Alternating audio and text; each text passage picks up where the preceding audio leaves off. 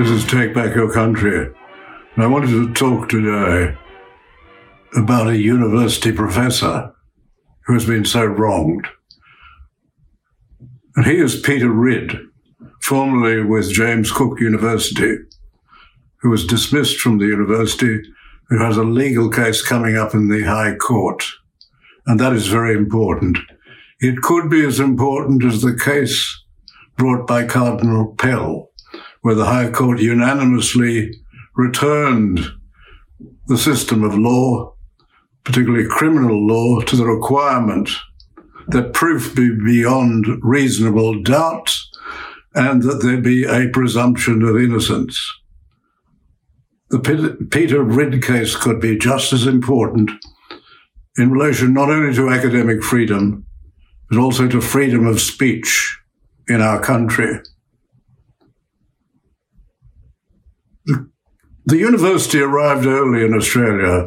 In eighteen fifty, the first university opened in Sydney, and it opened with buildings which were reminiscent of Oxford and Cambridge, and the very motto of the university, Sidere mens eadem mutato, the same learning under different skies, indicated that the university would be as free and as open to research and to academics expressing their genuine opinion from their research as they were in England, as they were in Europe and in America. But Peter Ridd, who is the expert on the Great Barrier Reef, after twenty-seven years with James Cook, after being the head of their maritime research laboratory, was dismissed for a string of code of conduct offences. So many we'd be here all during this program if I were to tell you about all of them. But let me tell you about three. One was going to the media and not being collegial in relation to his colleagues. What on earth does that mean? He was also uh, charged with the offence of breaching confidentiality. He'd sent two emails about the case to his wife. And then he was charged with satirizing. Satire, apparently, is not to be undertaken at James Cook, which reminds me very much of the decree that the communists brought in in Beijing against puns. Dictators don't like fun being made of them in relation to any of their activities. Well, the situation is that he was dismissed after twenty-seven years, the authority on the Great Barrier Reef. Fortunately, he wasn't alone. He was supported by crowdfunding, that is, ordinary people putting aside small amounts of money and helping him with his legal expenses. He had a brilliant Q C, Stuart Woods from Melbourne. And in addition, he had the strong support of the Institute for Public Affairs. Now, the Institute had previously been looking at Australian universities, and it found that the worst offenders in relation to freedom of speech were three. A N U, our first Sydney University, and James Cook University. Well, when the case went to court before Justice Salvatore Vasta, a single judge of the federal court, Professor Ridd won the case, with the judge saying that the university doesn't really understand intellectual freedom, that is, academic freedom. The university then decided to spend a lot of money on an appeal, which of course tested Peter Ridd's resources. It went on appeal to the full federal court, where in a two to three judgment, the court upheld the appeal by James Cook. The reasons given by the majority judges are quite extraordinary. They tell us that academic freedom, as it means today, has been affected by such things as the internet, social media, student demand. There's not much student demand for this. Student demand for safe places. That's really a, a neo-Marxist demand, but anyway, there is a demand. This was as, these are about as relevant to academic freedom as global warming or gender fluidity or bimetallism or any of the various things that happen and discussions that occur in our community. None of these are relevant in any way changing the very basic concept of academic freedom, which involves the search for the truth and then espousing that truth. So Professor Ridd is on appeal to the High Court, and that case will be very significant in Australia. Professor Ridd has just written a book published by that wonderful publishing house based in Queensland, Connor Court. Now, Connor Court publishes books which other publishers won't touch because they deal with things which apparently are not considered the sort of things one should be talking about. For example, if you attack or criticize the discredited theory of anthropogenic, that's man-made, global warming, very difficult to get your book published, but it'll be published by Connor Court if it's a good book. Well, in this book, which is called Reef Heresy, and it's a very important book and well worth reading. In this book, Reef Heresy, Professor Ridd makes a number of significant points. And there's also a legal summary, the, the legal story by a young researcher from the Institute for Public Affairs, Morgan Begg. So it's a very good book to acquire through Connor Court. But there, among the points that Peter Ridd makes, I'd like to bring out three, and I think they're very important. First, the Great Barrier Reef, and he loves the Great Barrier Reef, but the Great Barrier Reef, about which we don't know much before nineteen sixty-six, that scientifically we don't know much, it is not in peril, it is not massively damaged, it should be looked after, but there is no problem with the reef at the moment. And he assures us of this. He goes through all of the problems that the reef has had, the star of thorns, fish, and so on.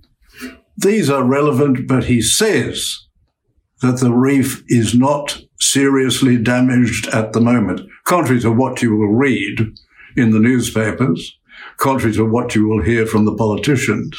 And that's very reassuring. And if there's a person who knows something about the reef, it's Peter Ridd.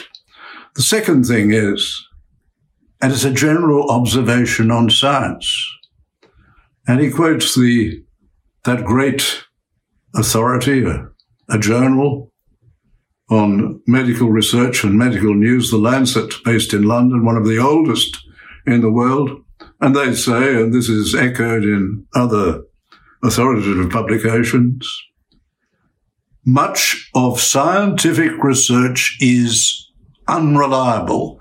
In fact, they say probably about half of scientific research is unreliable. Imagine if the same applied to engineers. We'd have planes falling from the sky, and we'd have buildings collapsing, but we don't, because engineers are much more rigid in relation to their learning. But if scientific papers, those that are published in peer-reviewed journals, are so unreliable, the additional problem is we don't know which ones are the fifty percent or so which are unreliable. We have no idea. The only way, there's only one way in which we can test the reliability of scientific literature, and that is by replication. That is by another scientist with the same facts being able to reproduce the experiment with the same conclusion. And that doesn't happen. And that's the problem that we have. There is inadequate replication because it can't be done. And so we find more and more that scientific literature is unreliable. And the area, this is outside of what uh, what Peter Ridd is saying, the area of climate science is one particular area. We have no idea about much of climate science. Too much of it is based on computer modeling about the future. And that is very suspect. You certainly can't say this is based on something which is testable, something which can be replicated, because it's all about predictions in the future, most of which have been shown to be completely wrong. The theory of man-made global warming is one which is seriously discredited. And in fact, just on that, Peter Ridd makes the point that if there is such a phenomenon as global warming, significant global warming, but that is in question because there seems to be a suspension of warming. If there is such a thing, that's not going to hurt the reef, because if there's one thing coral likes, it's warm water, and coral grows at twice the rate in some of the reefs to the north of Australia and other countries like Thailand and Papua New Guinea. So if there is such a thing as a global warming, significant global warming, it's not going to damage the reef. But there's a third point, which I think is very important. This book, this book, Reef Heresy, is dedicated not to a person, it's dedicated to the farmer. Because unlike many other scientists, Peter Ridd is very much aware of the consequences of science, particularly unreliable science. And he makes the point that because the politicians have panicked, the politicians in Brisbane and in Canberra, they've panicked, and they've decided that the farmers and the miners and the North Queenslanders are doing terrible things which are damaging the reef. Peter Ridd says that serious damage is not occurring. He goes through each one of those possibilities, pesticides and fertilizers and dredging, all of these, and comes to the conclusion that these are not in any significant way doing anything to the reef. Well, this is a wonderful book. And the case will be very important because, although it's on a specific case, it will signal whether academic freedom and therefore freedom of expression generally is strong and well protected in Australia. Peter Ridd's campaign is about the truth, about finding the truth and pronouncing it.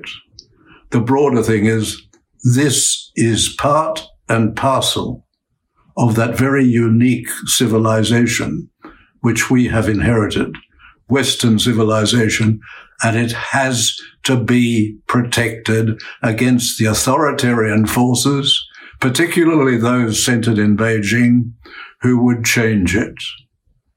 Australians, it's time for all of us to take back our country.